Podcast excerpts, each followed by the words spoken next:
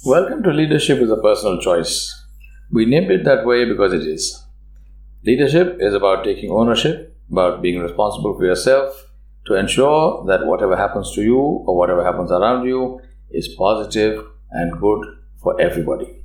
I hope you enjoy these podcasts and do let us know, rate them, send us your suggestions, and send us your comments. Happy listening. We live in difficult times. Uh, sometimes when I say that, I think that it's rather simplistic.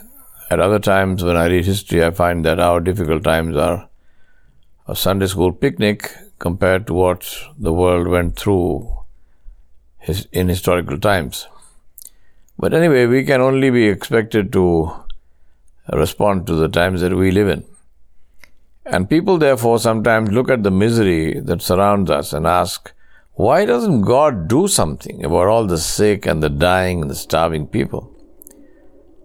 The answer is God did something already. He created you and me and gave you and me the means to feed at least one hungry person, pay for the education of at least one child, pay the hospital bill of one sick person, and so on. If you can't feed a hundred people, feed one, said Mother Teresa. If you can't build a school, pay the fee of one child to go to school. It's a common cop out strategy to blame the external world, in this case God, for all the suffering we see around us. Those who are really serious about wanting to help don't blame, but ask themselves, what can I do? And that's what Islam teaches us to do something, not to simply complain.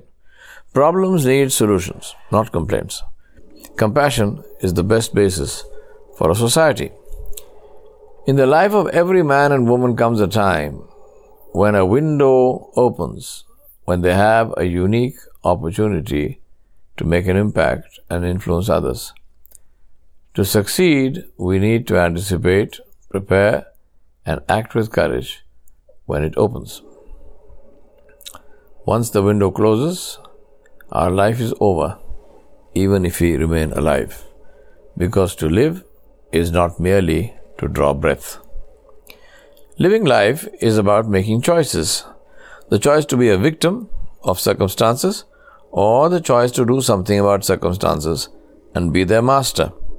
We are free to make this choice to be victims or to be masters, but the choices each has a different payoff in terms of its consequences. Both stances are subject to the same givens of society, environment, organization, and so on but have very different implications in terms of our development and happiness. It is one of the fallacies that people assume that, that when we say we have freedom of choice, the choice is free of consequences. It isn't. This is a myth, and like all myths, it's a fantasy and a lie. We have freedom to choose, but every choice has a price tag. Every choice that we make is the same in this context. Each has a price tag.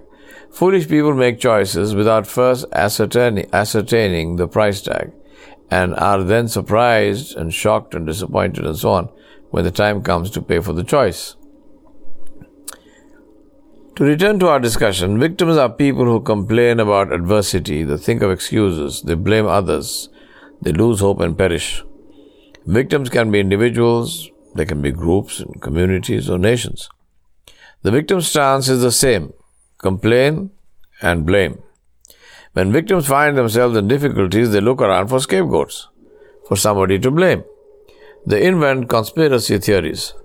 They like to live with a siege mentality. They try to tell everybody that the only reason they are in the mess that they are in is because someone eh, or everyone in the world is out to get them. They think that as long as there is someone to blame, they are faultless. They don't stop to think that no matter who they blame, their problems still exist, and that it is they and not whoever they blame that is suffering. Masters, on the other hand, are people who, when faced with difficulty and adversity, first look at themselves to see how and why they came to be in that situation. They own their responsibility and then they look for solutions to solve that situation. They have the courage to try new ways, and so they win even if they fail. Masters recognize that whatever happens to us is at least in part, if not wholly, a result of the choices that we made, consciously or unconsciously. The result of what we chose to do or chose not to do. Consequently, if we recognize that we created the situation, then it follows logically that we can also create its solution.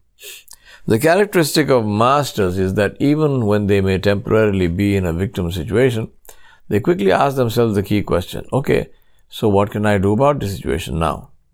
This question is the key to taking a masterful stance in life.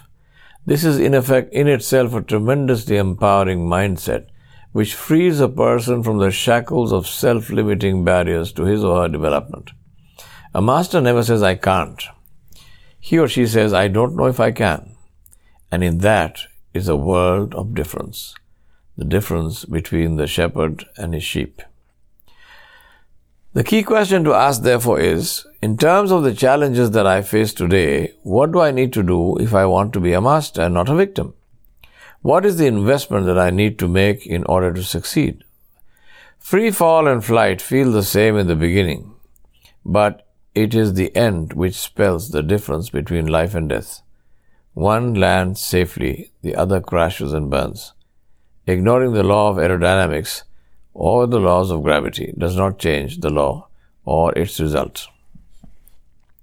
Similarly, in life, in our, in our race to succeed, we may well be tempted to ignore the laws of gain, that gain is directly proportional to contribution. We may be tempted to buy the line that what you can grab is yours to take, no matter the consequences to others. Just as the one in free fall may thumb his nose at the one who's flying, even claiming that he is faster than the flyer. The reality is that his speed is aided by gravity, which is rapidly pulling him towards his own destruction. It is not speed, therefore, which matters. It is the direction of flight and the way it ends.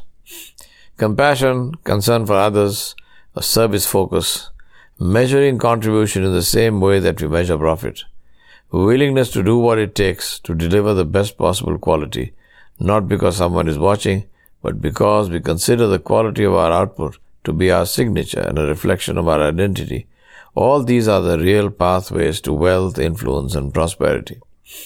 The critical difference is that pros- prosperity that comes in these ways is sustainable, long lasting, and spreads good, spreads goodness all around. Prosperity that is sought without regard to those who share the world with us, people, animals, environment, without regard to values, ethics, and morals, with the sole criterion being the amount of money that can be made, is short lived, has a high cost, and spreads misery and suffering, including for the one who is chasing it. We live in, we live in an intensely connected world, and the sooner we realize that and start taking care of the connections, the better off we are likely to be. We have seen graphically the results of the alternative blind pursuit of profit. As my friend Professor Madhukar Shukla of XLRI Jamshedpur says, growth for the sake of growth is the philosophy of the cancer cell.